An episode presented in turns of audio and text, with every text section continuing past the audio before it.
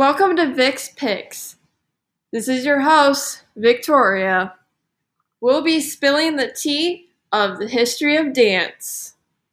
For our fourth episode, we'll be diving into the beginnings of ballet. For our reading, we read from the book Ballet and Modern Dance in a Concise History, the third edition by Jack Anderson. So we talk about the origin of codified technique and the court dances in France into ballet today. So the first chapter dives really into the Greek culture influence. And this starts with the island of Crete. And when we talk about the Greek culture and, and Greek culture, we talk about the inspiration from other art forms and they they pulled from and that it influenced a lot of other art forms and pulled from it as well. And then they in their dances they included um, embodying creatures and embodying gods and goddesses and their dance was um, inspired from three gods that influenced their dance and um, when they dance, it would be more theatrical, and as they were portraying these stories, and it would be more dramatic and theatrical. And the reading it talked about the Greek comedy, and it would blend song and dance, and it would be lively or obscene. And then this leads into the creation of like amphitheaters at the time too, and also going along that, the symposium where they would have dinner theater and after their first meal they would have a show. And in the reading it talked about a duet with a woman doing acrobats and a man doing um, a lyrical solo and they talked about how it was seen as a romantic scene even though it wasn't exactly romantic which often happens within dance with a male and female. And after that, the Roman Empire took over, and this um, established a different role and mindset into dance, and um, more divorce into the poetry. And this um, led into the style of pantomime, which had um, more of a plot summary and accompanied by singers and musicians. And this was more of a solo act, which would have the um, performer portray all the characters um, from mythology or history.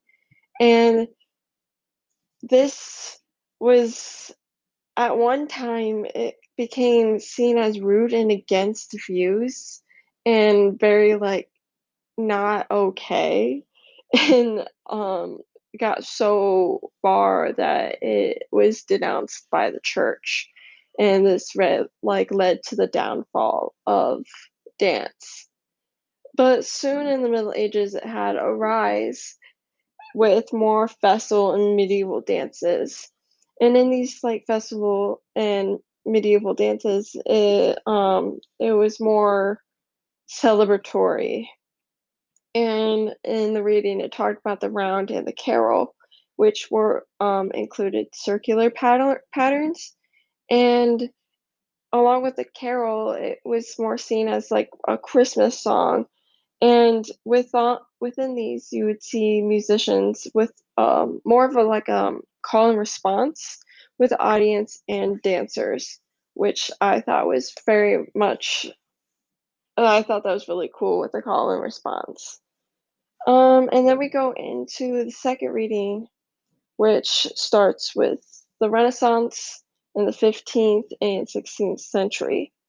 Um, and this talks about how um, more diving into ballet, um, the beginning of ballet, and which a lot of people don't know that like the origins are from Italy, and it was at the time called Baroque and this was brought to France by Catherine de, Medici um, because she she became the Queen of France, and she did not only just introduce ballet, but also etiquette, makeup, fashion, and crazy enough, the fork.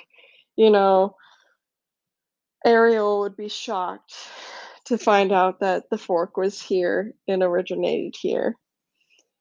Um, and this started in the French courts, obviously, because Catherine and being the queen she is. And since this was um, started in the French courts, this was mostly seen by nobles because nobles were the ones dancing, choreographing, and observing this style. And it was more in a ballroom setting as well, with more overhead seating and um, like seating all around. And so since seating was more overhead, there was more emphasis on formations, and these formations had meanings that would emphasize on the literature, and the costuming was also more different. They had, like, heels, which was that's interesting. I personally do not like dancing in heels, and um, during the 17th century, this moved out of the halls and more into a proscenium stage. And doing so, this became this made ballet more accessible. And this also created different seating. And with this different seating, this later on, not uh, exactly immediately, but later, it created a splitting of the audience to the dancers and started using they also started using like chairs for practice, which evolved for more advanced footwork and more balancing during the time. And there was also competing going on with princesses around the country as well. And now the most bizarre thing in the reading, there was horse ballet? What?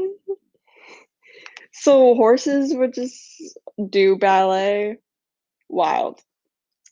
I don't know how you would train a horse to be doing that and involved with that. But that was a concept. Um, also, um, women were allowed to choreograph in Spain at the time, but the problem with this was they had to be married, but this was a, a large advancement in times then because women were actually allowed to do something. But during this, they more were emphasized on the literacy concept more than dance and the theatrical theatrical part as well. And then dance didn't like ballet wasn't codified yet until Louis the 14th. He more established and codified this and this became more prevalent because he popularized ballet and he was infatuated with ballet as he played all the roles that he could. This included the god, or even he enjoyed doing the woman roles as well. And he also developed the first ballet academy, which we know as the Paris Opera Ballet. The question that I really enjoyed that we talked about in class was how do we make dance or ballet more accessible since it is so hard to find dance classes that you can like afford uh, and to- on top of having to wear proper attire and driving to classes and so on. How do we make this form more accessible? Not even just classes, but like even watching the form too as well and making it more accessible for not making tickets super expensive. And we talked about the concept of making having, like, outdoor theaters and how, um, now with COVID that there's free classes online that you can take on Zoom, and you can probably do that in whatever attire that you wish, so you don't need to buy the attire that is necessary, and it's free as well, and accessible in your own home, all you would need was, like, a computer and Wi-Fi, which most of us have at this point. And then also, it raised the a thing for me personally was having it accessible in schools as well, having, like, a good dance education. Because when I was in Dance Muncie after school, I just seeing those kids is so happy. And it was free for them as well, it was just after school. It was so great, and they learned so much, and it was just so impactful, and just having that in their school curriculum could benefit them so much in so many ways, and having, like, that, um it, like support through the school system, and having friends do it, and having the funding for that as well that the schools get would be very beneficial for not only students, but community as well. So I thought that was enlightening to talk about.